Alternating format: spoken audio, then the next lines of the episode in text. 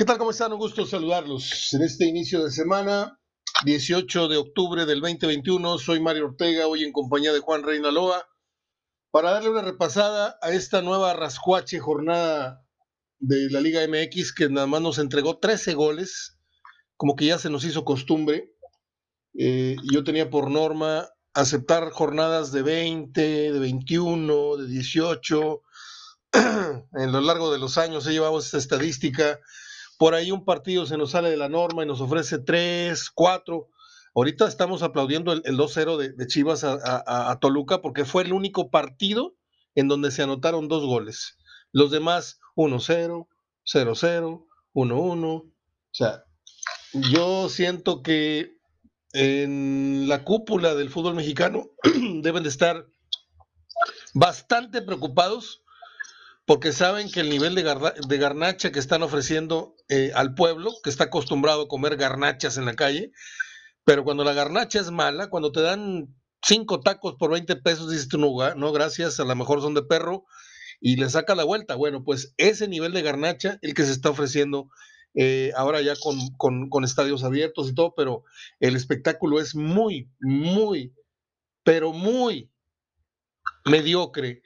Eh, y no voy a dejar de, poner el, dedo en el renglón porque he insistido, primero que nadie, en esta situación de la pérdida de tiempo en los partidos. Ahora ya se está supuestamente atendiendo eso, queriendo agregarle 7 y 8 y 9. No es por ahí la cosa, ¿eh? es amonestando, es eh, instruyendo a los técnicos a que eduquen a sus jugadores y ellos mismos, a que sean más éticos, a no hacer tiempo descaradamente porque la gente merece un respeto, son 90 minutos y se está pagando por 90 minutos de juego, no por medio tiempo. Acabamos de publicar eh, hace unos días una estadística en donde se jugaron solo 45 minutos efectivos de 106 que duró un partido. Es increíble.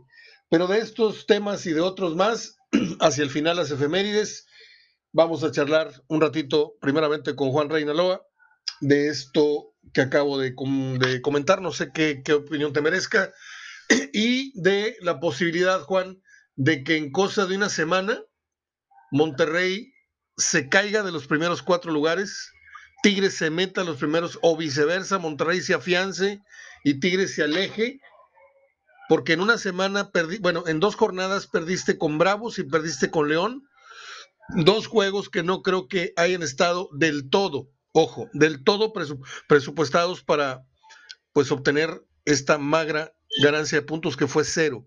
A lo mejor, bien decías, voy en parte con León, yo aún y con todas las circunstancias hubiera ido con Monterrey, que así fue, y con Bravos mínimo un punto, pero no cero de seis.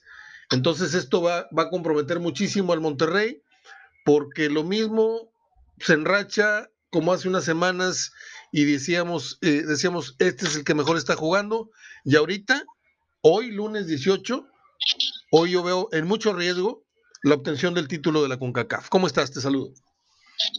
¿Qué tal, Mario? ¿Cómo estás? Buenas tardes a ti y a todo el auditorio. Los saludo con el gusto de siempre. Eh, la verdad que Monterrey ya comienza a meterse en un, pues en una espiral, ¿no? Después de haber tenido el mes pasado resultados que habían sido también un tanto impensable, ¿no? Haber tenido una semana redonda y que ahora, bueno, suponíamos que iba a tener eh, resultados más asequibles frente a dos rivales en, en, teoría inferiores, pues termina siendo la situación lamentable, ¿no? No rescata ningún punto, aunque no sale de esa zona de los cuatro mejores de la clasificación, pues prácticamente está a un solo punto de que lo rebasen. Entonces, es ahí donde radica, como bien mencionas, esa esa posibilidad de que Monterrey no cierre bien el torneo, pero sobre todo que se vea reflejado pues eh, en el partido de la final de la CONCACAF frente a un América que aunque quizás siga sin convencer, sigue rescatando puntos y se le sigan dando los resultados. Entonces, pues eh, vuelve a estar la moneda en el aire como había estado la mayor parte del torneo para el propio Javier Aguirre, ahora en este lo que resta del mes de octubre y sobre todo también lo que resta del torneo, que es prácticamente mes y medio para que termine la actividad y comience la liguilla. Para mí, otra vez haciendo un análisis eh, futurista, si usted, futureando, si tú quieres, Pero para mí ya se le fue la temporada de los 30 puntos al Monterrey. Te voy a decir por qué. Porque tiene dos partidos, pon tú que le gane al Querétaro, pon tú que le gane al Necaxa, ¿no? Pero tiene dos partidos en la 17, en la 16 y 17 muy bravos, pero muy, muy bravos, que son la salida a San Luis, que no es ninguna perita en dulce, y el cierre, los dos de visita y el cierre en el Azteca. Monterrey tiene 20 puntos. Si le gana a Querétaro son 23. Si le gana a Necaxa son 26. Si empata con San Luis son 27. Si empata con América son 28. No, Mario, pero ¿por qué tan pesimista? Ok, vas y le ganas a San Luis, vas y le ganas a la América. ¿Y quién te asegura que Monterrey gana con Necaxa, dadas las actuaciones que está dando como local? ¿Quién te asegura que vas y le pegas al Querétaro? Si a lo mejor te, te, te mentalizas y dices, tú le voy a ganar a la América, porque sí, pero yo ahorita veo en el aire ya la temporada de los 30 puntos, Juan, no sé tú. Sí, definitivamente se comienza, pues comienza a escasear, ¿no? Ese, ese, ese pronóstico porque comienza a diluirse un tanto por, por lo que por los aspectos que mencionas, por la complejidad de los rivales en el cierre, sobre todo porque tiene dos visitas y porque además eh, en los partidos anteriores pues no fue garantía de, de haber sacado los, los resultados, eh, ya no tanto empates, eh, sino bueno, definitivamente fueron derrotas y ahora pues ya vuelve, insisto, vuelve a ser una moneda en el aire. Creo también que va a pesar mucho, sobre todo la mentalidad de partir esta, pues lo que resta del torneo con también preparar el partido de la CONCACAF, porque te vas a enfrentar a, eh, van a ser dos compromisos que son previos a este partido frente al América dentro de 10 días, si no me equivoco. Entonces, pues vamos a ver qué tanto a Monterrey le puede pesar ese, ese aspecto mental, tomando en cuenta que, bueno, ya lo hizo, ya fue capaz de, de sacar los resultados el mes pasado, pero eh, ahora tiene en puerto una final, la tiene de local y sobre todo también teniendo a la vuelta de la esquina el cierre del torneo. Entonces, ya no termina siendo tan claro como en un principio eh, la victoria en el clásico y la victoria contundente frente a Cruz Azul eh, suponía. Ahora se enfrenta a otro escenario en donde, pues creo que la afición de Monterrey no creía después de haber eh, dado ese golpe de autoridad el mes anterior, pues haber caído estrepitosamente en estos, en cuanto a imagen se refiere en estos dos compromisos pasados. Vamos a hacer un repaso primero. Eh, jornada número 13, ya dije 13 goles, hubo uno, dos, tres empates, ganaron uno, dos, tres, tres locales y pegaron uno, dos, dos visitantes, tres, tres y dos. Eh, para ti, ¿cuál fue el partido de la semana? Me gustó mucho el Cruz Azul Tigres al final tuvo, tuvo cierta emoción, cumplió a secas con la cuestión de la situación de que pintaba para hacer buen partido. Y creo que también en, una segunda medida el Monterrey León. al final le puso emoción Monterrey y bueno, León vino y, le pegó, sacó un resultado también para muchos impensable, pero pero lo estábamos eh, viendo, sobre todo la forma en cómo jugaba este equipo y cómo regresó a la senda del triunfo. ¿Cuál fue el peor partido que viste?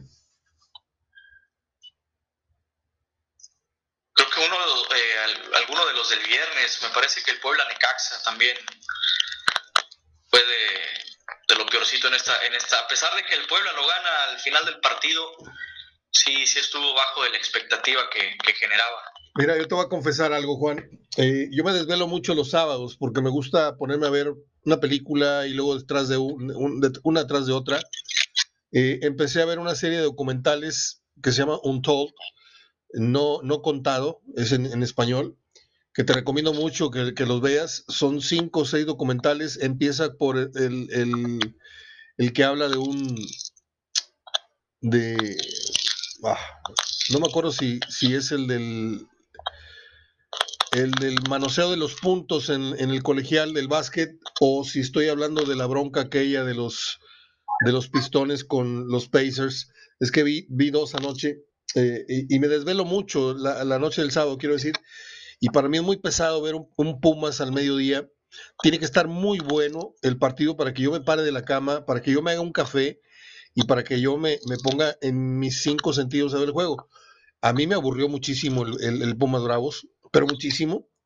Eh, con todo y que ganó Pumas hacia el final y todo, hubo varios, varios goles anulados, bien anulados, pero yo no sé si, si convengas conmigo, a lo mejor estás, estás, difieres, estás en contra, en que estamos viendo un fútbol muy, muy mediocre. O sea, eh, es, no solamente es por la, la, talla de, del número de goles, sino pues rescatas 15 minutitos de un juego, el segundo tiempo de, de, Monterrey, que fue bastante espectacular, pero no hay que demeritar lo que le hizo León. León borró de la cancha a Monterrey en el primer tiempo, no le, no le ganó 2-0 en la primera mitad porque pues no, no, no, no lo hizo el otro gol, pero eh, ya, hablaremos al fondo de lo que hizo y dejó de hacer Aguirre y su equipo. Eh, ¿Qué equipo ves a la alza y qué equipo vas a la baja? Eh, miras a, a, ganar un boleto y a salirse de, la liguilla, Juan. Híjole, mira, yo voy a ser positivo sigo viendo al América firme, más allá de que guste o no. Ya se jugó. Eh, sí, sí, sí, ya este, está prácticamente en la fase final, solamente falta amarrar el boleto directo y probablemente eh, el partido del sábado frente a Tigres ya va a llegar calificado también directamente. Entonces, yo eh, considero que se cuece aparte y los últimos boletos, bueno, creo que eh, por el escenario que se le planta, sobre todo eh, a Monterrey con estos dos próximos partidos, que en teoría los tiene ganables, o sea, hablo en teoría porque ya vemos lo que sucedió, y Tigres que tiene tres, y Tigres que tiene tres de local, creo que tienen la mesa puesta para, para estar entre los cuatro primeros. Y ya el cuarto que se lo disputen entre el Atlas, Toluca, León y Cruz Azul. Pero creo que por lo pronto como se ha visto en estos dos últimos partidos y en los, eh, bueno, sobre todo en esta última jornada, creo, veo más al alza a Tigres aún y con los empates que ha tenido por el, escenario que se, le, que se le plantea y a León también. Equipos que puedan repuntar y pueden llegar con el ánimo eh, a tope a la liguilla. Estoy contigo, estoy contigo porque como decía aquella canción, se tambalea, se tambalea, Atlas está tambaleando, Toluca, mira, lo dijiste muy bien, dos partidos seguidos y Monterrey no se salió de los primeros cuatro. Lo mismo le ha ocurrido a Toluca, le ha ocurrido al Atlas.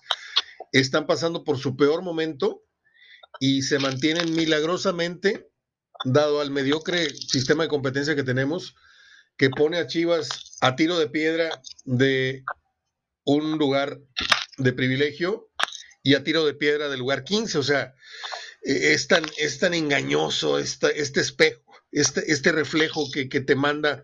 Los equipos se miran en el espejo y se pueden ver casi calificados, pero te acercas un poquito más y te, y te puedes ver casi en el sótano.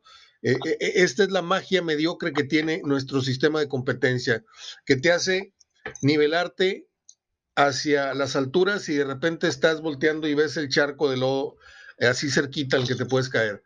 Yo creo que Monterrey Tigres, en teoría, en el papel, tienen la mesa servida para ubicarse en 3 y 4 o en, o sea, viceversa, Tigres o Monterrey 3 y 4, pero... O 2 y 3. Sí, o 2 y 3, tiene razón, pero cuidado porque lo que está enseñando León a estas alturas de, parece ser que recuperó la memoria y que yo espero un cierre de León muy fuerte, nada más recordando este que Monterrey va a tener, para que no lo olviden, va a tener el cierre los siguientes partidos.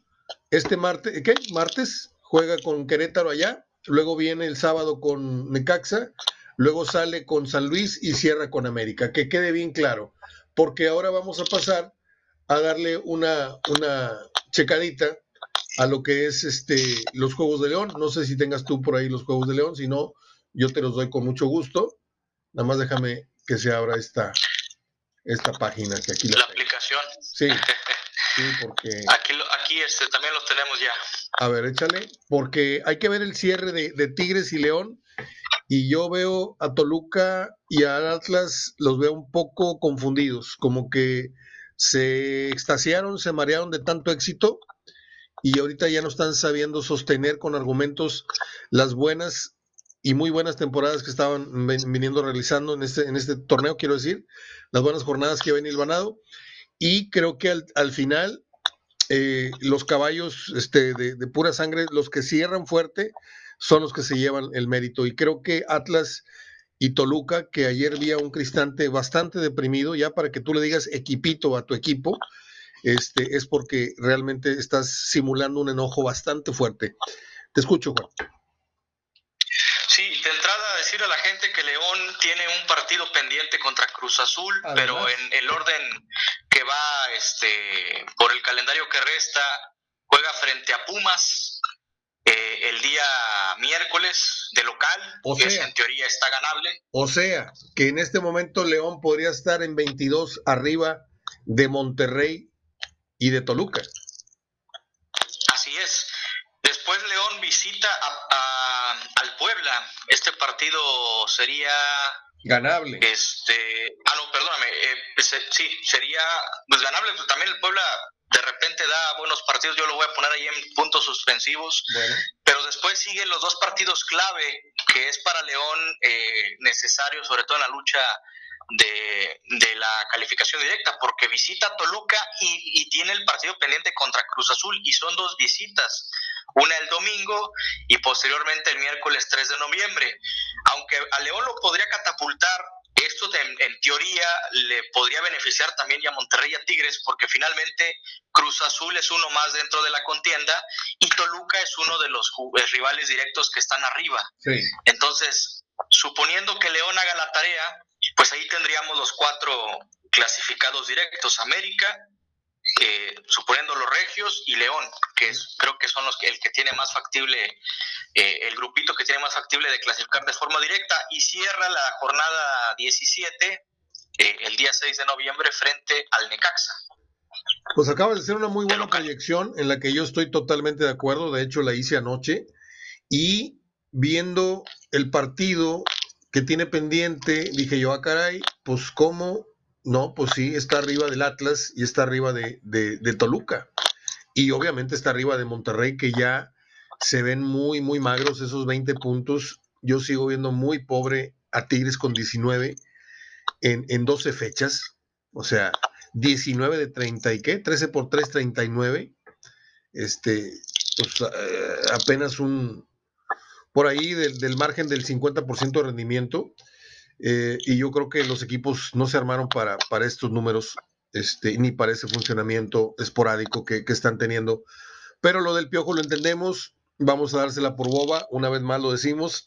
Primer torneo, se le disculpa muchas cosas, cambio de métodos, cambio de, idea, cambio de discurso, eh, el generar confianza, ganarse la confianza, ese desplante de Guiñac, de irle a pegar un manotazo y, de, y del piojo irle también a, a, regresárselo en el festejo efusivo del gol. Son cromos, son, son recuerdos que, evocan al Tuca y, su gran relación con, con, con Guiñac. Y parece que por ahí va bien la cosa, porque si tu líder se lleva de piquete de ojos con, con su entrenador, quiere decir que detrás de eso hay un buen grupo, hay un, hay un grupo que avala esa, esa, esa conducta y, tal vez la imita. Pero yo quiero pensar que el, el, el, final del torneo se viene más interesante de lo medianamente interesante o poco interesante que ha sido este torneo, que solamente ha sido por momentos, ha tenido oleadas de interés y de buen fútbol. Porque dime tú quiénes han comandado en el interés eh, el torneo. El Atlas en su mejor momento no llegó a, interesarle a nadie. ¿eh? Nadie dijo, híjole, qué padre juega el Atlas, lo veo campeón. No, para sus recursos dijimos, oye, qué bien está jugando el Atlas, pero para sí mismo, no para, para efectos de, de campeonar. El América ha comandado todo este el torneo eh, con un fútbol efectivo, no lucidor y con algunos asteriscos ahí arbitrales. Toluca, dos, tres semanas muy espectacular, dos, tres semanas muy mediocre. Monterrey igual, Tigres, no sé si ha tenido un lapso de brillantez. León tiene dos lapsos, eh, empezó muy mal goleado, luego se enrachó, luego se volvió a caer y ahorita está empezando a mostrar otra vez fútbol del, del de liguilla. Y Cruz Azul es un campeón que ya ahorita empieza, empezamos a...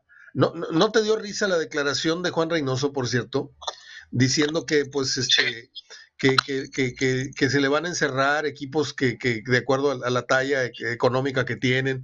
Oye, ¿y cómo ganaste el título el año pasado, maestro? ¿No, lo ganaste encerrándote en, en, media, en media cantidad de estadios en México? O sea, que no me, que no me joda eh, Juan Reynoso. Lo, lo, lo, aprecio mucho, lo admiro como jugador que fue. Lo anticipamos antes de salir de Puebla. Este hombre trae mucho en el morral como entrenador, pero este, los técnicos creen que somos tontos y que no tenemos memoria. Y esa declaración es bastante absurda de, de un campeón, de un técnico campeón, ¿sí? Que se pone a criticar que el rival se le fue a encerrar teniendo mucha capacidad humana y siendo un equipo de grandes recursos económicos. Pues tú hiciste lo mismo cuando fuiste campeón, así es de que no te queda hablar. Eh, no sé qué opinas de, esta, de estos altibajos que te mencioné de la liga. Eh, yo ahorita veo que el título está como que sin un favorito. ¿eh? Otra vez volvemos a caer en el lugar común, pero hay que decirlo. Jornada 13, América sí lidera, sí aparentemente va robando en, la tabla, pero pues este, si tú me dices 0-0 con San Luis, te lo firmo, ¿eh? O sea, no, no, no, no fue eh, descaradamente, demoledoramente superior al San Luis. Por ahí ganan con una situación de una genialidad y con la polémica arbitral de la mano, que por cierto no sé si, si para ti lo fue o no, como la de Guayala, el codazo. Sí, para mí, Sí, sí, los dos. Los dos fueron penaltis que debió de haberse percatado. Bueno, sí se percató el VAR, que no lo quisieron eh, aplicar o insistirle al árbitro central. Me parece que ya fue una cuestión de criterios, pero para mí fueron claros, ¿no? Eh, la mano del América ocupa pues una posición eh, o un volumen en el espacio y en el caso de, Tigres, eh, del de Ayala también, o sea, la forma en cómo se impulsa con, los, con el brazo que va, el codo no tiene que hacer muy arriba. Entonces, yo creo que ahí también eh, le faltó le faltó sobre todo al, árbitro marcar ese penal, ¿no? Que hubiera sido también, hubiera marcado la diferencia en el partido. Eh, pero bueno, pues son ahí queda esta situación de los equipos que no hay claro dominante. Creo que también hay factores a considerar como creo que el equipo los equipos también ya comienzan a pues a tantearle no tantearle sobre todo el formato ya asimilaron que de nada sirve esforzarse quizá todas las las jornadas porque te da esta esta benevolencia no de, de tratar de, de clasificar si no se puede los primeros cuatro bueno pues eh, tienes lugar asegurado del, quinto al duodécimo para jugar un partido de repechaje, ¿no? Y lo vemos sobre todo también en, algunos equipos, como el mismo Santos, ¿no? Que está por ahí entre el lugar 11 y 12 y parece que le va a alcanzar para meterse, las mismas Chivas. Eh, en tanto, bueno, el Puebla también, aunque el Puebla, bueno, sus recursos son diferentes, eh, también, bueno, considero que la misma situación de las fechas FIFA, ¿no? Al no tener los equipos, eh, los jugadores o la mayoría de los jugadores disponibles o, que llegan, como la cuestión de los sudamericanos, que muchos alinearon, pero también eh, hay muchos que fueron bajas de juego, otros que los definitivamente los mandaron a la banca. Creo que también ha pegado un poco al espectáculo de los equipos. Entonces, pues son varios factores que creo que son, se pueden analizar, pero definitivamente el, mayor es el, el, sistema de competencia, ¿no? El sistema de competencia que ha vuelto, ha vuelto mediocre el funcionamiento de la liga, aún más después de que se, se propusieran este, este nuevo sistema con, con el repechaje del 5 al 12. Haciendo favoritismos a un lado, favoritismos del equipo que le vayas, ¿qué final se te antoja? O sea, así como está ahorita el platillo, medio cocido, o, todavía le vas a dar una, segunda metida al, horno para cocer, ¿qué estilos y qué, qué final a ti te gustaría dibujar en, el papel para como pronóstico? Yo creo que el América frente a uno de los regios o el América León. Muy bien. Muy bien. Lo ves muy bien. Yo también estoy en esa, ¿eh? Y aparte no hay que ser un genio, ¿eh? no, no, no, vamos a sacarnos al Atlas del Cruz Azul en este momento para finalistas. Tiene que ser definitivamente, nos guste o no, el que ha comandado el, torneo, que es eh, el América.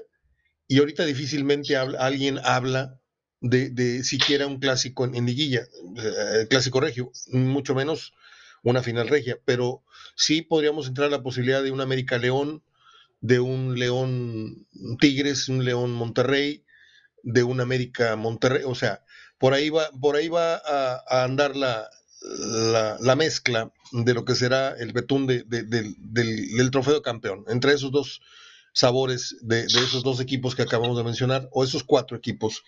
Eh, Juan, pues eh, tenemos, ¿qué, ¿qué, hiciste ayer? Yo, yo ayer vi Pumas, me pasé toda la tarde acostado, ¿eh? vi Pumas Bravos, vi Vaqueros Patriotas, vi Chivas, eh, que fue Toluca, y vi Dodgers, cómo lo dejaban en el terreno contra Atlanta. Hacía mucho que no veía eh, de dulce y de chile de manteca. O sea, vi fútbol, vi NFL y vi grandes ligas. ¿Cómo estuvo tu fin de semana? También, sobre todo, más en, eh, el fútbol, ¿no?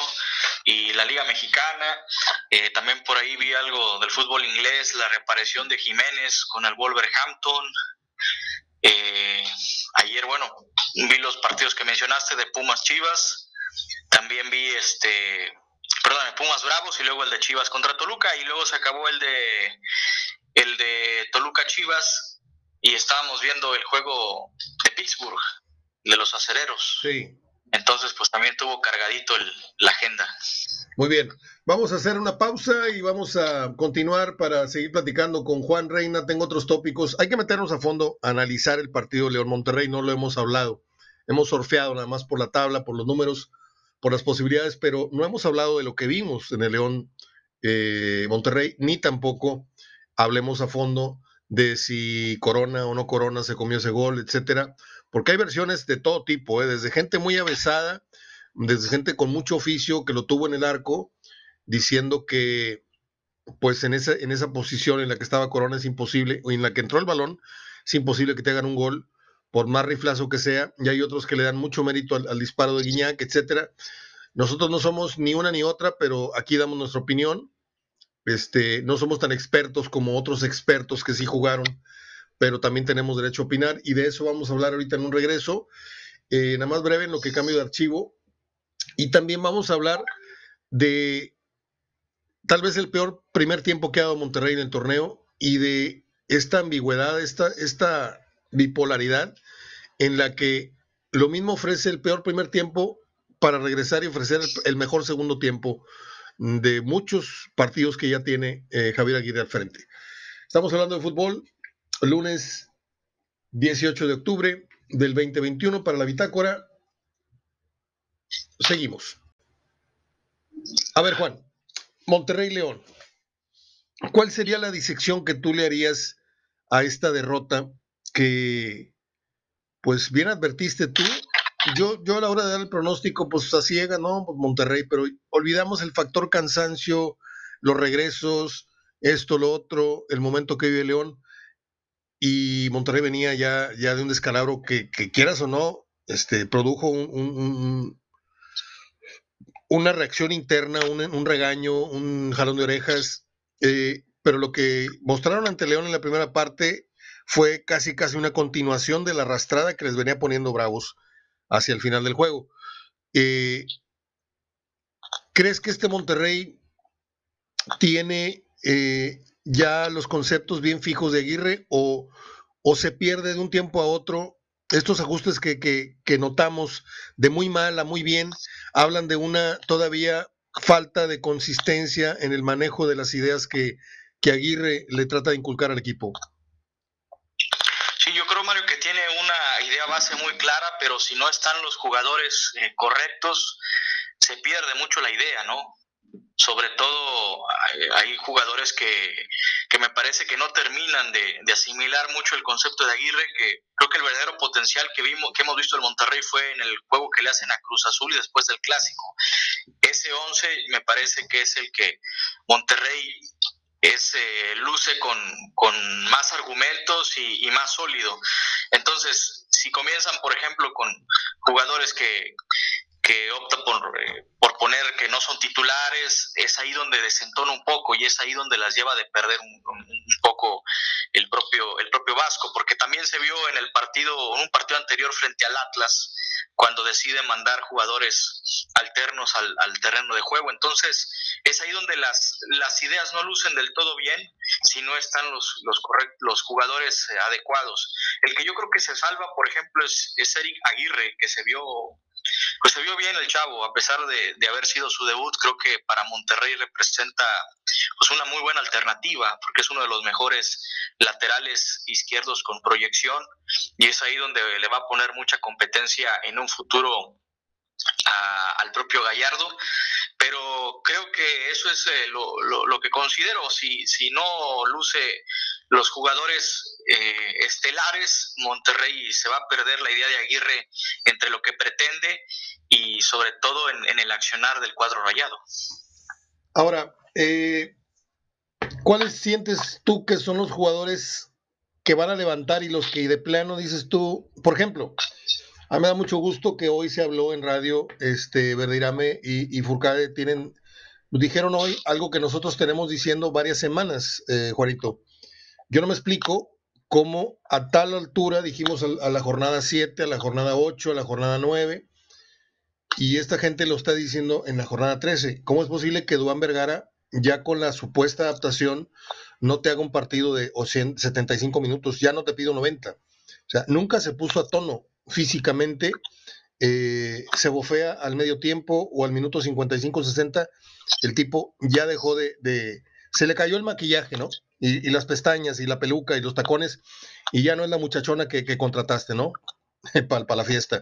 Ya, ya, es, ya es cualquier, cualquier persona. Y, creo que Monterrey baja mucho en su, en su aspiración ofensiva cuando no tiene a Dubán. Ahora, muy bien, regresa eh, Jansen, o como le digan a ustedes, el toro, no sé qué pero Janssen no está para, para pelear pelotas en, en, en, las bandas ni, ni bajar al mediocampo a, a, derribar rivales y aquí. Janssen está para meter goles. Y por ahí también le agradece si pone un pase de gol, pero su función principal para lo que fue traído fue para meter goles. Y el tipo siguen pasando las fechas y los meses y los torneos y, y, y la verdad es que es un fraude como, como, como contratación.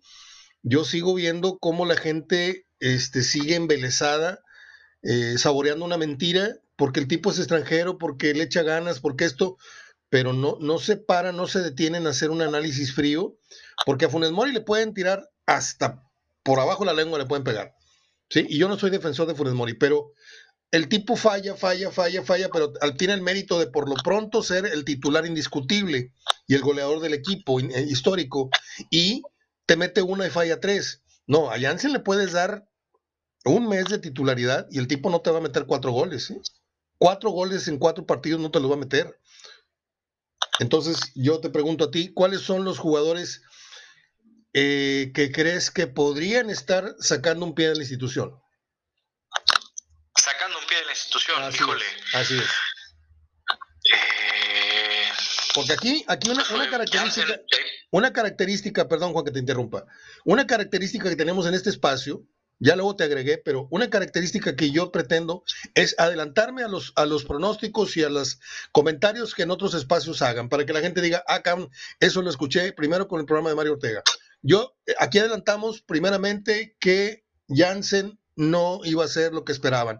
Y lo dije a los 15 minutos de juego, a los dos partidos que vi a Jansen, a mí se me quitó la expectación, se me quitó la euforia, dije yo, este pelado no sirve para nada. Cuando llegó Aguirre les dije, se me hace muy ojón Paloma. Y todavía hoy sigo sin ver que Aguirre se coma la liga con el currículum que aparentemente merecería estar robando. ¿Sí? Solari, que no tiene ni 10 kilómetros de, experiencia en esto del tema internacional, se está comiendo nuestra liga. Y Aguirre, que trae un Ferrari ya en su segundo torneo trae altibajos y se le poncha una llanta y se le esto y se le, se le sale de tiempo la máquina. Yo no veo que Aguirre esté haciendo la gran diferencia. Así por eso queremos adelantarnos. Yo te pregunto a ti, yo tengo mis candidatos de cuáles serían los futbolistas que entre por venta al extranjero, por una... Yo veo a Gallardo, te lo pongo en primerísimo lugar, este, no como una cosa segura a seguir, pero ah, segura a salir, pero sí te la pongo con ojos de que, oye, pues este, no sería mala idea venderlo, ¿eh? ya no está en su mejor nivel, es seleccionado, por ahí le puede interesar a alguien, porque yo no lo veo bien. Aparte hay otros dos o tres jugadores. ¿Tú cuáles tienes? Pues mira, de entrada Jansen, como habías comentado, el otro que veo de los chicos que de repente Aguirre lo saca un juego, de repente le da por ahí este en la suplencia Edson Gutiérrez, que es uno de los jugadores que no ha tenido continuidad en Monterrey, y el otro que yo pondría con la misma etiqueta que tú pones a, Gallardo, yo también pondría a Celso Ortiz, porque Celso también ha perdido cierto, pues cierta lucidez en el equipo, ¿no? Que tal vez para muchos sí podría tener cabida, pero ha perdido, eh, insisto, no por su calidad, sino por las decisiones del entrenador, jerarquía en lo que venía haciendo en los anteriores procesos. Entonces, yo creo que esos jugadores es para ponerle lupa de que podrían emigrar pues hasta al finalizar el torneo. Estoy de acuerdo contigo. Estoy totalmente de acuerdo contigo. Este, por ahí dos, tres chamaquitos que si no dan el kilo mentalmente, si se arrugan, si... ¿Cómo se llama este, este muchacho de un pelo así muy, un copetón, este, que le entra mucho a, a, los golpes y que sale expulsado constantemente? No me los aprendo los nombres, perdón. Este, ese muchacho es buen jugador, pero si no domina su, su temperamento, su inteligencia emocional en el campo de juego, puede ser una bomba de tiempo. Eh, no me acuerdo cómo se llama, es este un flacucho. Está, está Villarreal, un flacucho, que es lateral derecho. Un flacucho narizón. Está también Ángel Zapata, que es volante de contención. Está bueno el Plátano Alvarado, que es este delantero. Ese Son muchacho, de los que han tenido. Ese muchacho, el plátano, fíjate bien lo que te voy a decir. Yo soy el primero en, en decir que todos los jóvenes merecen la oportunidad y merecen el apoyo sostenido, ¿sí? Porque de otra manera los jóvenes no van a romper el cascarón, en el fútbol y en la vida, ¿sí? Eh, pero hay de sillas a sillas en las que puedes prosperar. Hay sillas muy demandantes, hay sillas muy exigentes en las que la presión y la falta de oportunidades te van a hacer que se pasen tus mejores años. En cambio, el plátano podría estar anotando goles a racimos. ¿Quién te dice que no lo podría estar haciendo en Querétaro, en San Luis, en, en X, Y, Z? A lo mejor hay equipos en los que no se te permite tanto la titularidad por intereses, por imagen del club, por esto y esto y esto. Por eso creo que el Mochis nunca va a llegar a ser el titular indiscutible del Monterrey. No creo que en la, no creo que en la suplencia de, de, de, Cárdenas se esté cocinando el próximo Jonathan Orozco, por ejemplo, te lo digo. O sea, Jonathan cuando se la prestaron se quedó con la titularidad dijo, ni madre, yo no la suelto. ¿Sí? Y el Mochis ya lo hicieron ir y venir, ir venir de la banca a los juegos alternos, a esto, al otro, y, y ya no es así como que la lumbrera, ya no, ya no te, te vas para atrás. Sí, el penal que metió en, el Mundial de Clubes y el otro, pero ya bajó un poquito su estatus. Eh, el plátano, yo creo que es un delantero con una estatura muy baja, que desde ahí ya eh, el visor y la gente de fútbol dicen, pues sí es buen jugador, pero pues, está, muy, chiquito. Entonces, por ahí te puedes sorprender con un golazo, este, te puedes sorprender con un cabezazo, pero son garbanzos de libra, ¿eh? no es así una constante. Yo creo que tendría más fortuna si probara suerte en otra plaza. Aquí no va a prosperar. Es pronóstico, no deseo. Aquí no va a prosperar. El mochis no va a pasar de, de, de, de maceta, no va a pasar del corredor, ¿sí? De perico a perro. ¿Quién más? Eh, jóvenes que les dieron la oportunidad y la agarraron, pues es Johan Vázquez, ya está, incluso en Italia ya anotó el gol. Me dio muchísimo gusto porque ya conté varias veces la, la anécdota de, de, un Johan Vázquez en, en, en, chanclas, en shorts, en camiseta con agujeros, cruzando la calle, en los cabazos, este, con un billete de 50, pidiendo una hamburguesa al carbón y comprándose una, una lata. Este, él vivía en un cuartito, en los cabazos, este, y de ahí se iba en, en, en, un, en un camión, no sé si, cómo se llaman los camiones, pero era el que lo iba y lo, y lo dejaba en, los entrenamientos. Y ahí coincidió en el, en el, lugar donde yo cenaba y ceno cada fin de semana en los cabazos, y ahí fue donde lo conocí. Chacho largo, largo, un fideo parado. eh, pero con un, una mirada y un temperamento que dices tú, este güey es, es de armas tomar, o sea, futbolísticamente cuidado. Y ya lo ves en Italia y de ese tipo de futbolistas se notan inmediatamente los jóvenes cuando traen o no lo traen, la determinación y la calidad. Yo por eso te mencioné a estos eh, ejemplos, que espero equivocarme, espero que el mochis me caiga la boca y espero que muchos me digan, ahí está Mario, no que de eso vivo, de, que, me, de que me contradigan eh, y, y me va a poner muy contento. Pero hay jóvenes que están destinados, te digo, a trabajar en ciertas empresas, en ciertos equipos, en ciertas responsabilidades. No sé si estás de acuerdo, Juan. Sobre todo porque tiene mucho que ver también las oportunidades que se le presenten. Por ejemplo, vamos a voltear en un supuesto de Johan Vázquez y continuaría en el Monterrey, yo creo que no sería titular, porque eh, le hizo muy bien el hecho de que tomara la oferta de Pumas, lo hizo madurar. Y bueno, la prueba está en que, por ejemplo, Gutiérrez y, y Vázquez llegaron casi al mismo tiempo al Monterrey cobijados con, eh, por Diego Alonso. Entonces, eh, hay futbolistas que necesitan emigrar porque definitivamente pues no van a terminar aquí por por, eh, por cuajar por X o Y razón. Merecen las oportunidades. Caso contrario por ejemplo a, Carlos Rodríguez que ha sido otro que, que sí ha tenido la oportunidad aunque bueno ha tenido ahí sus sus altas y bajas pero bueno se mantiene, se mantiene ahí, tiene una constante y, para muestra jugador que ya inclusive pues hasta estos momentos también es una pieza clave en selección, ¿no? En este proceso. El fútbol es de oportunidades y bueno, el que la sepa aprovechar y sacar ventaja de ello va a lograr sobrevivir. Es como, es como lo de Darwin, ¿no? La supervivencia del más apto. A veces vemos a jugadores que tienen condiciones brillantes para destacar en el fútbol y resulta lo contrario. Y jugadores por los que no das ni un quinto y de repente, bueno, logran eh, despuntar su carrera a pues alguna situación inimaginable. Por ejemplo, yo a Johan Vázquez no lo veía en Europa. No lo veías en Europa. No, no lo veía en Europa. O sea, no niego que tiene calidad el, el chico, pero creo que fue lo que vivió, qué bueno para él, fue este, muy, muy bueno, muy prematuro. O sea, pasó del lapso donde Monterrey llegó a ser banca a, que llegó a despuntar con Pumas, me parece un, un lapso muy, muy corto. Y, bueno, qué bueno para él, ¿no? Que se le presentó esta oportunidad. Ojalá que, que la sepa aprovechar. Ayer, por ejemplo, me dio mucho gusto su, su anotación, pero pues yo lo hubiera visto, ¿qué te gustan?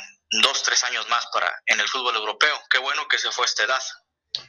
¿Tú crees que eh, Vázquez lo regresen de una patada ya donde te, dije, igual que regresaron a, bueno, ya a un muy veterano eh, cuando se fue al Eras Verona, este, ¿cómo se llama? Rafa Márquez o quién más ha, ido a Italia de, entrada por salida? Este, la Jun, el mismo Pero Pineda, ¿no? Que ni siquiera la, se la puso la camisa. Este, ¿Tú, no tú, crees, repíteme eso por favor, ¿tú crees que no hubiera sido titular con Monterrey Johan Vázquez? ¿No crees que la, central del futuro hubiera sido con Montes y con Vázquez? Porque Montes es otro que ya se está quedando, ¿eh? Es muy buen defensa, sí. pero así que tú digas, se lo, Europa se muere por él, ya se lo hubieran llevado. Tan fácil, en tres patadas como se llevaron a, a, Vázquez. Lo que pasa que, que Montes no dio la Olimpiada no dio los partidos que Vázquez sí dio. Por eso tan importantes son esas ventanas. Mande.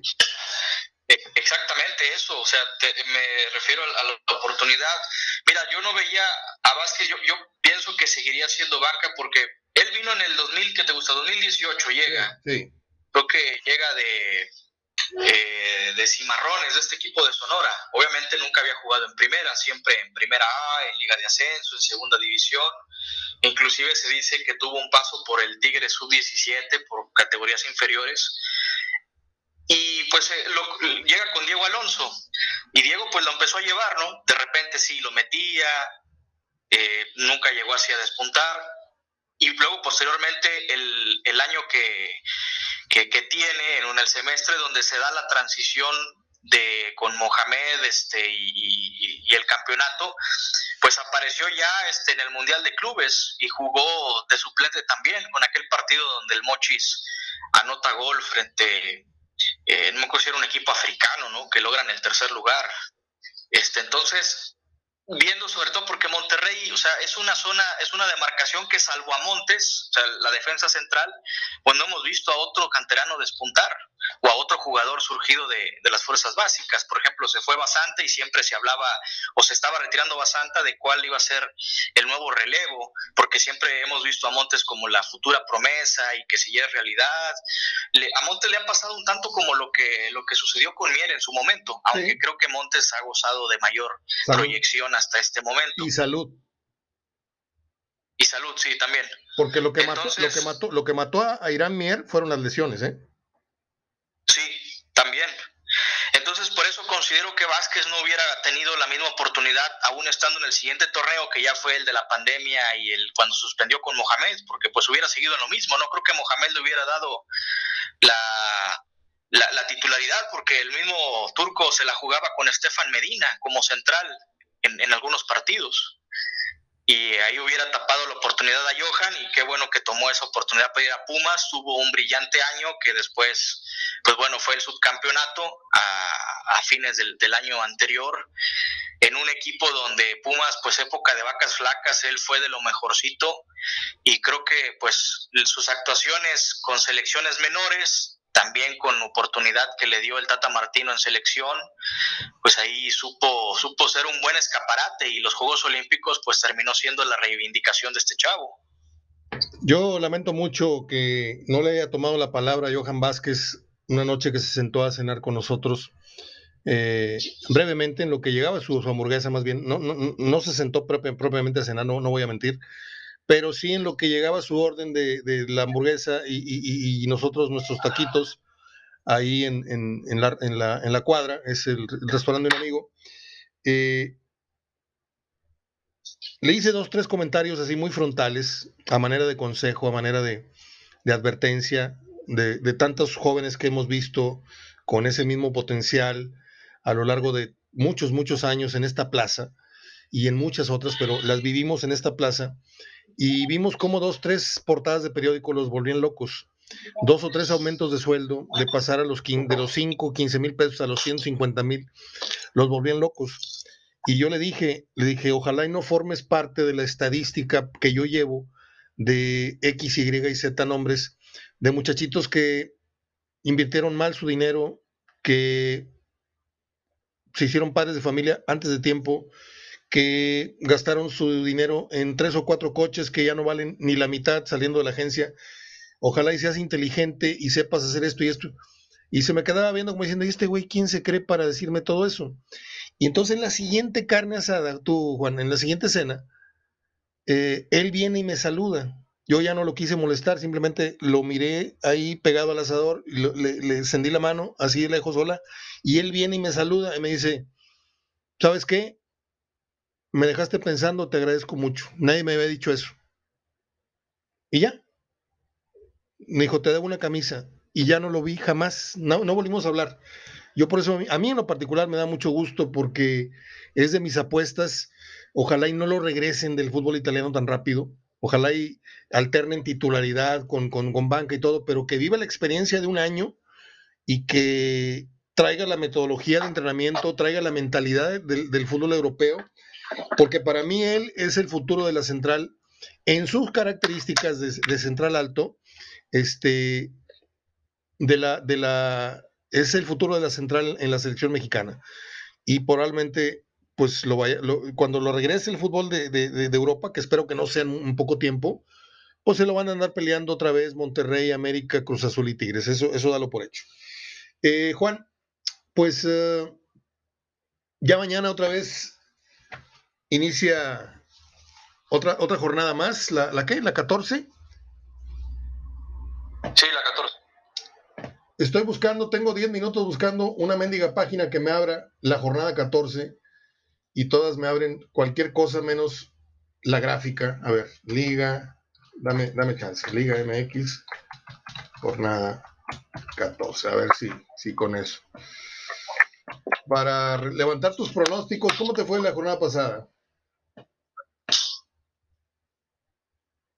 Está la página de la liga, sí, por ejemplo. Sí, para, para, para, allá voy, para allá voy. ¿Cómo te fue la, la jornada pasada con los pronósticos a ti?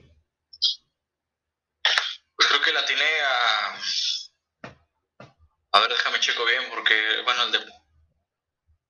El del Querétaro, la tiene Querétaro contra Cholos, creo que fue empate. Y de ahí en fuera Cara, bueno, el de Cruz Azul y Tigres también fue empate. Y ya nada más dos. Muy mal. Muy mal. Yo no te sabría decir, a ver, aquí tengo, para que he hecho mentiras, aquí tengo los resultados. Gallos Cholos fallé. Eh, Necaxa Puebla, ¿qué fue ahí? Fue, ganó Puebla, 1-0. Ah, caray, ganó Puebla. No, pues fallé también. Mazatlán Atlas. Fui empate. Ese ganó el, Mazatlán. Ganó Mazatlán, fui empate, fallé. Monterrey León fallé. San Luis América, ahí le pegué, yo fui América. Pachuca Santos fue empate, fallé. Cruz Azul Tigres le pegamos. Pumas Bravos fallé. Y Chivas Toluca fallé. Le pegué tantos como a dos, mi querido Juan, lo que dice que el fútbol mexicano es imposible. Voy a repetir algo que he dicho varias veces. Este, espero no te, no te molestes. Pero antes, cuando estábamos en la prepa, cuando estábamos en la facultad, este, en, la, en la, cafetería, abrías la revista, comprabas tu revista de, fútbol y, veías buscabas la página al final de, de Soccerman, ¿qué? ¿Cómo se llamaba? ¿Soccermanía o, otras revistas anteriores? Fútbol, Don Balón, sí, sí, Penalty. y buscabas la página de las últimas donde venían las estadísticas y las próximas jornadas. Y yo tenía un grupito de amigos en los cuales, de manera muy informal, quedábamos de pagar los tacos a ver quién atinaba más pronósticos. Y yo siempre le pegaba entre 5 y 6, e, era mi media, ¿eh? A veces 7, a veces era, no era tan difícil de pronosticar. Ahorita, otra vez lo digo, tenemos semanas tú y yo y Verdirame de dos y de tres pronósticos acertados. Este, y es una vergüenza, porque si nosotros somos los expertos y andamos con esos, esos porcentajes de acierto, pues imagínate cómo estará la raza, ¿no? Por eso vas a la ventanilla y pierdes un dineral, por eso tengo semanas de no pararme a apostar, porque me muero por apostar algunos 300 pesos a la semana si quieres, con esperanza de, que me regresen 6 o 7. Pero ya ni las lógicas están cayendo, ni la lógica. los resultados más descarados que dices tú, no, este, no, este fácil, hombre. ¿Dónde, ¿Dónde te vas a imaginar que Monterrey vaya a perder con Bravos? Pues va y pierde con Bravos. O sea, está, está muy difícil. Sí, Bravos fue Está muy, muy bravo. Bueno, pues no encontré los partidos. Si, si, los tienes tú por ahí, te los agradezco, Juan, para tomar tus pronósticos. Sí, aquí los tengo. A ver, dime, ¿con qué, ¿con qué arrancamos? Es el Querétaro Monterrey. Será mañana a las 5 el, ¿A las 5? El partido. Sí, a las 5 de la tarde es el, juego en la corregidora. ¿Qué va a ser? Lo va a pasar, de hecho, la tele abierta. Ah, mira qué bien. ¿Qué vas a ir? No me digas que empate. Ah, no, vamos a darle a Monterrey. Vamos a darle su, su favoritismo. Muy bien. Yo voy a ir con. Ay, ay, ay. Yo voy empate. Vendirá me queda pendiente para la, llamada de mañana. ¿Qué sigue? Puebla Mazatlán a las 7. Ahí vamos Puebla. Puebla Mazatlán, vas con Puebla. Voy con Puebla. ¿Qué sigue? Y luego América contra Santos. Voy a América. Vamos con América. Siguiente. Atlas Cruz Azul. Ah, Buen partido es a las 9 de la noche. Vamos empate. Empate. Mm, aquí los dos tienen que, hacer algo mejor que lo que han venido haciendo. ¿eh? Se pueden terminar por verificar, pero yo veo. Me lo voy a jugar con Atlas. ¿eh? No sé por qué ya, ya, ya son varios partidos muy malos de Atlas y Cruz Azul sí lo veo en este, en este mismo semblante desde que inició el torneo. Voy a darle el al Atlas, le voy a dar el, triunfo. ¿Cuál más?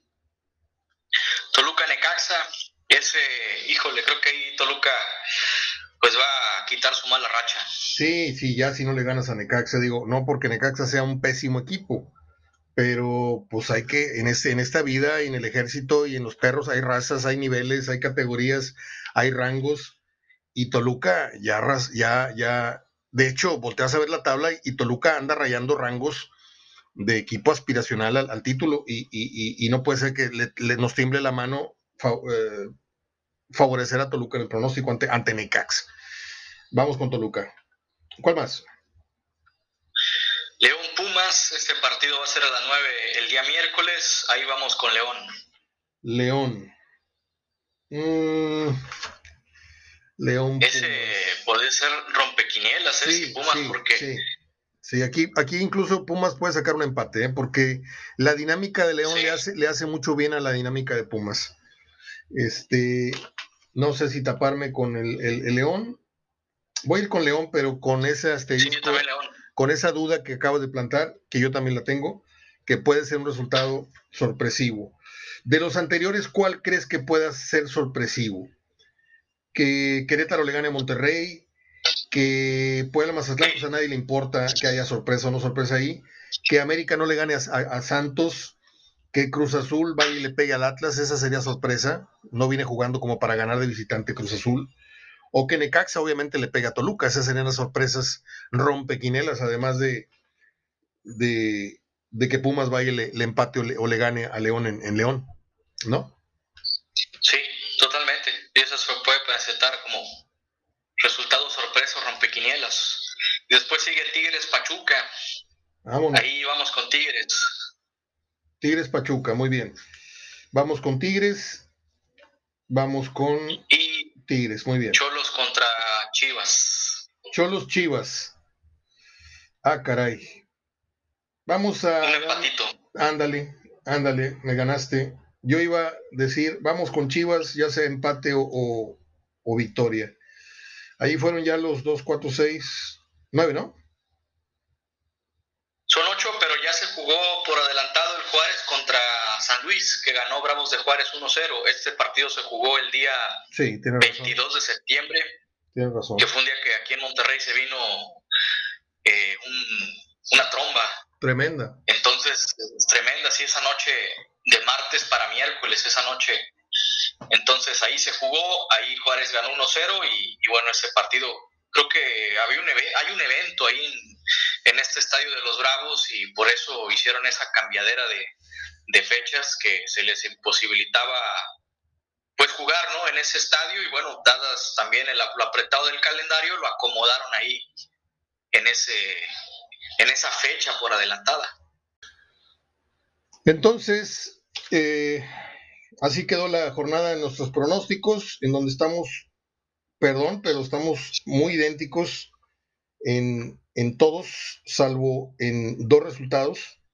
Yo fui con el empate de Monterrey en Querétaro, tú fuiste victoria de Monterrey, fuimos victoria de Puebla, fuimos victoria de América, fuimos eh, en diferenciados eh, resultados, yo fui local Atlas, tú fuiste empate con Atlas Cruz Azul, seguimos idénticos en Toluca, Necaxa, en León Pumas local, Tigres Pachuca local, y Cholos, este, Chivas, hemos marcado empate. Aunque aquí me tiembla tantito la mano, me gustaría decir Chivas.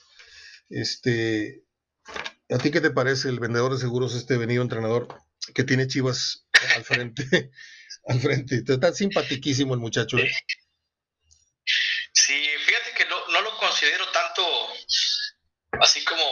Parece por la, Sí, sí, sí.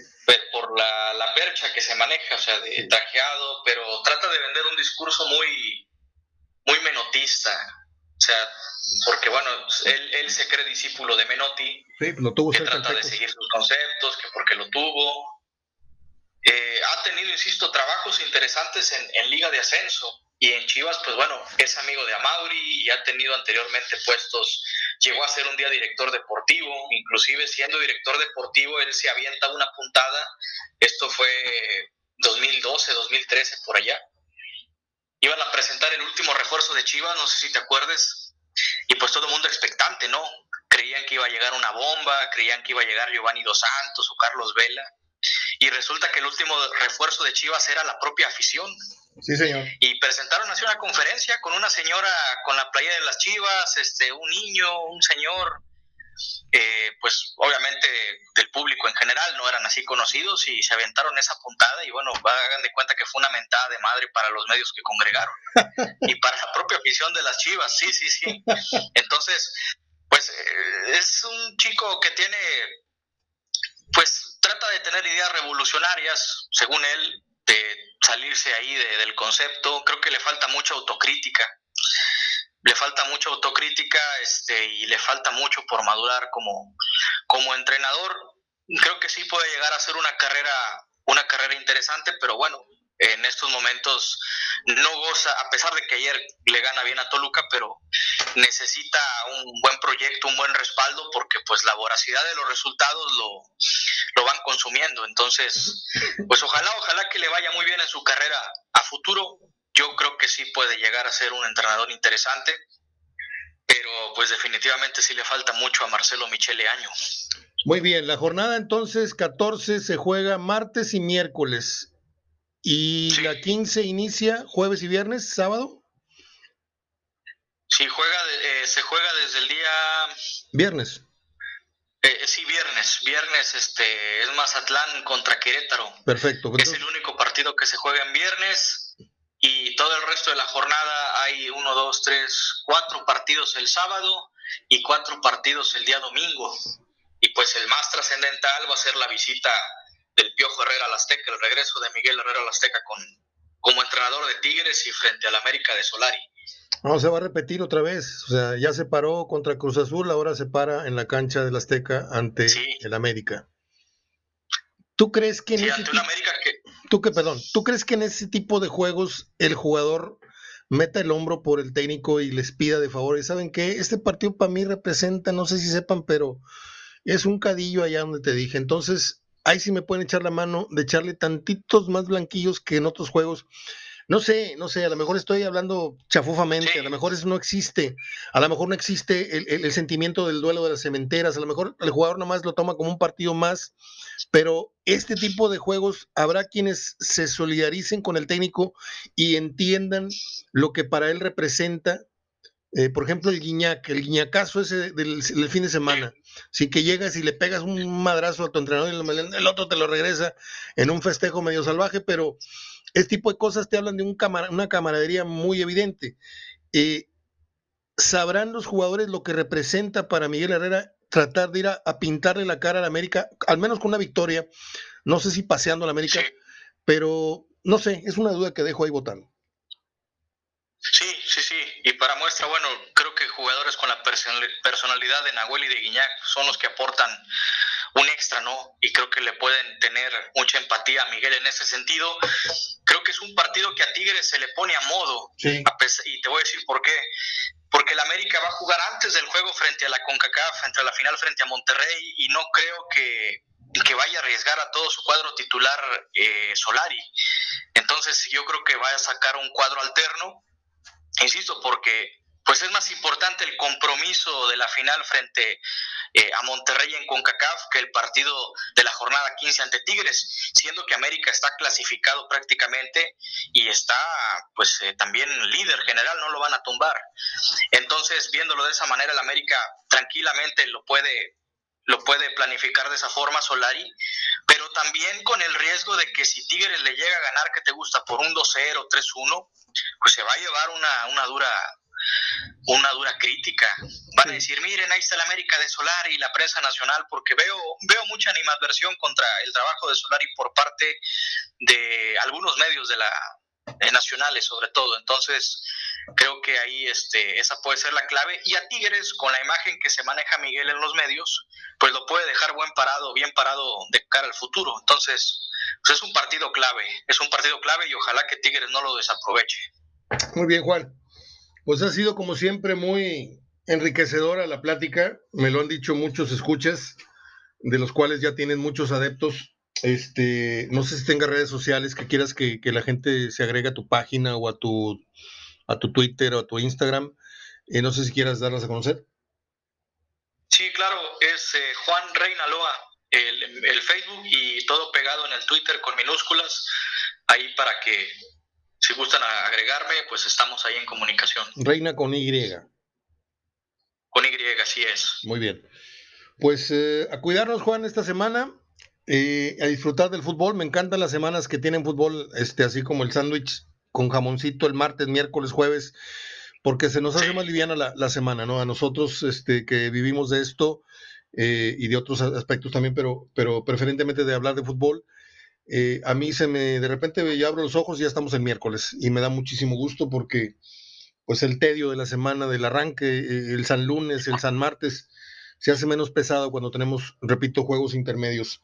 Te mando un abrazo, Juan, cuídate mucho y estamos en contacto eh, seguramente el próximo viernes para comentar la jornada que se viene y los pronósticos. O si gustas, pasada la jornada 14, eh, que es la 13, la que se no, se bajó la 14. Si quieres, este, si quieres eh, recojo tus acentos terminando la, la, la fecha que acabamos de comentar. Qué bien. Está bueno, Juanito. Te mando un abrazo. Voy con las efemérides. Gracias. Estamos hablando. Chao. Buenas tardes. Buenas tardes. Juan Reinaloa, en Hablando de Fútbol. Nosotros vamos a pasar rápidamente con las efemérides. Déjame ponerme los lentes porque no veo ni más.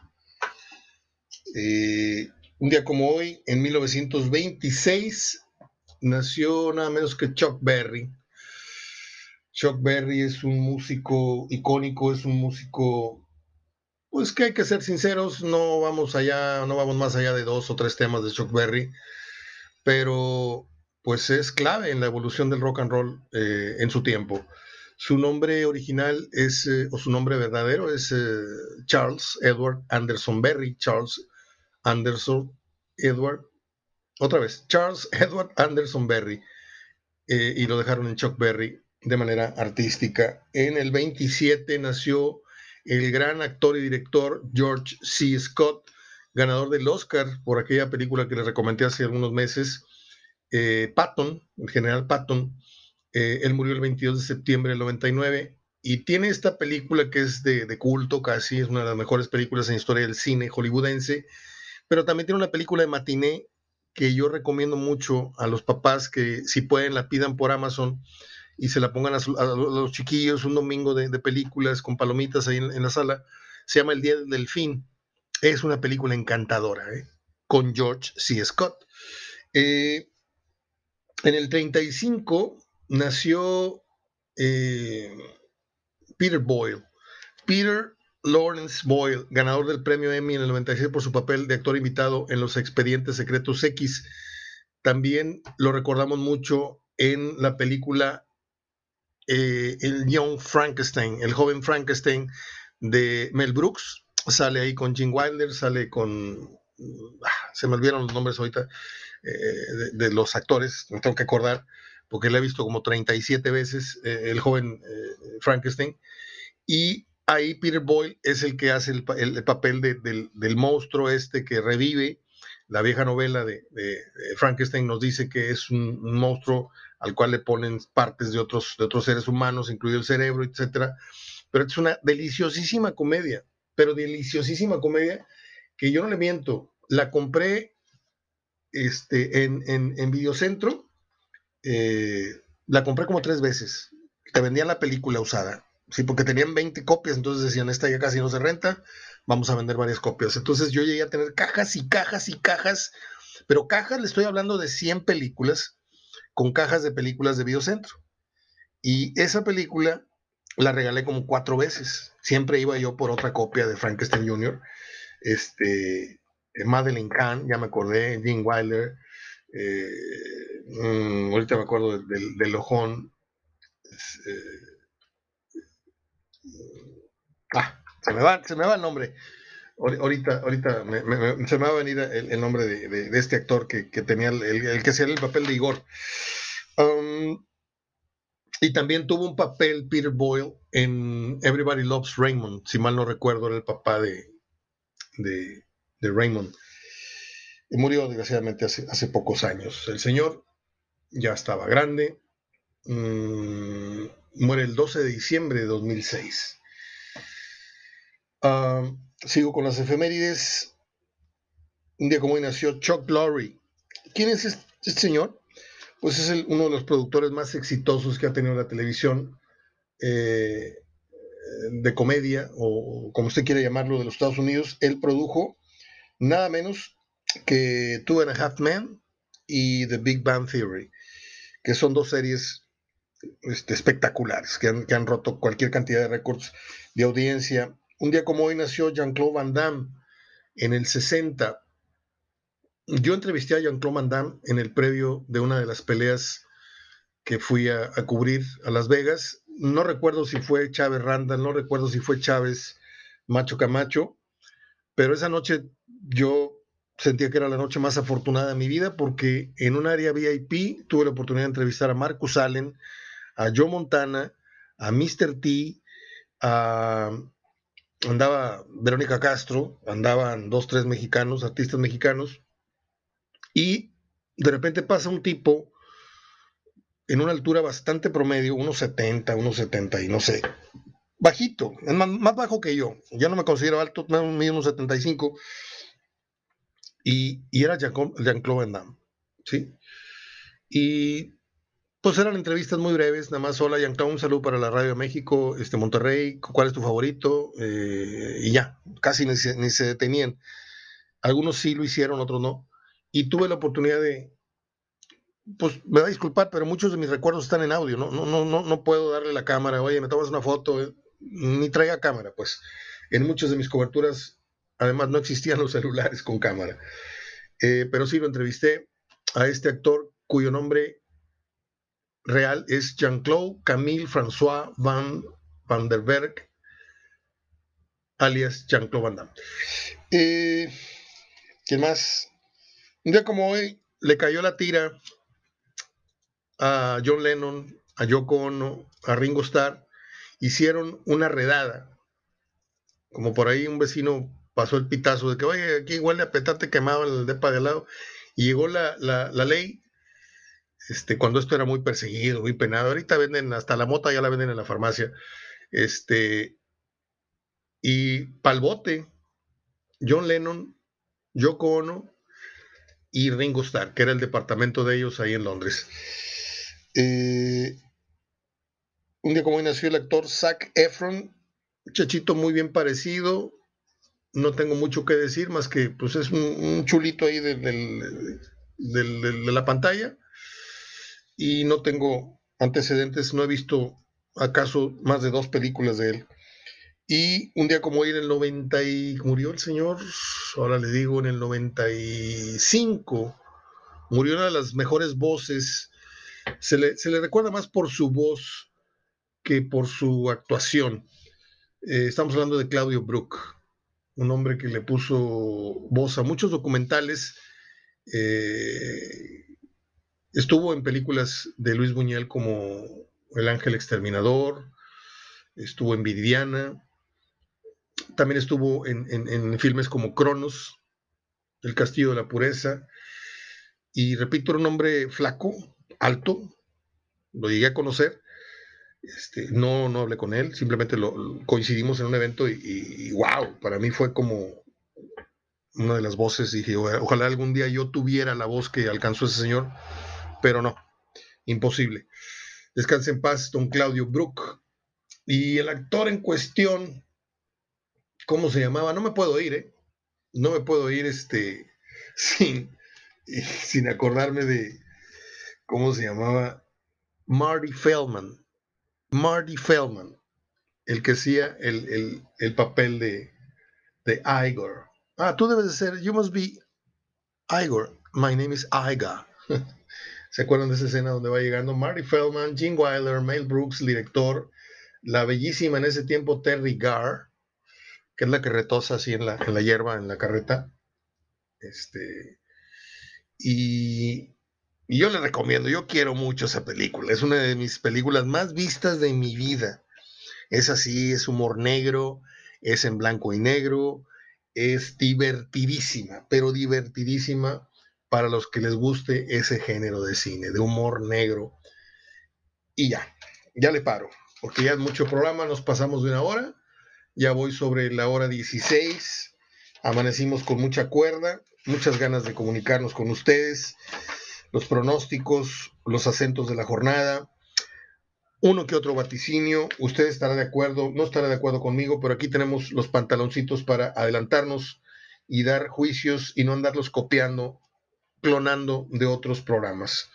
Y cuando es así, le damos su mérito, su crédito a, a Furcade, a Verdirame, al señor Guetta, al otro, al otro. Yo no tengo ningún problema con eso. ¿eh? Yo no ando engañando gente, este, haciéndoles pensar que aquí es donde se amasa. No, lo que es mío es mío y lo que aquí se, yo tengo que cacaraquear ese huevo para que no se me confundan de que es que tú lo dijiste, lo dijo el otro. No, aquí se dijo primero y a las cuatro semanas se dijo en otra parte. O aquí se dijo primero y a las ocho horas trascendió en otro blog. Porque luego les cuento esa historia. Tengo mucho infiltrado, muchísimos infiltrados en la página HDF, pero muchísimos.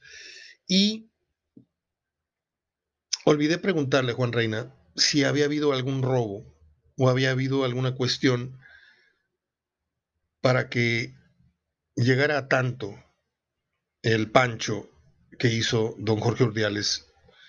Este, eso sí, en un marco de rectitud y de, y de, y de buena educación, diciéndole a, Ramos, al árbitro, que por ese afán de protagonismo no va a ir al Mundial. Y no va a ir no va a ir al Mundial porque tiene ya rato de no ser el mejor árbitro de la liga, don Jorge. Pero creo que, no sé, él está en su derecho. Él siendo presidente era el aficionado número uno del Monterrey y ahora que no lo es, ahora es aficionado y barrista, porque un barrista es el que se acerca al barandal a decirle en la oreja y a gritarle en la oreja, aunque hayan sido palabras muy propias, creo que no es la imagen que todos esperamos siga conservando don Jorge Urdiales. Es mi muy humilde opinión, sin afán de lastimar, sin afán de ofender. Lo quiero muchísimo al viejo, lo quiero muchísimo al señor, muchísimo, ¿eh? Y por eso mismo me duele verlo haciendo esos este, numeritos de fanático deschavetado. Abrazo de gol hasta el día de mañana.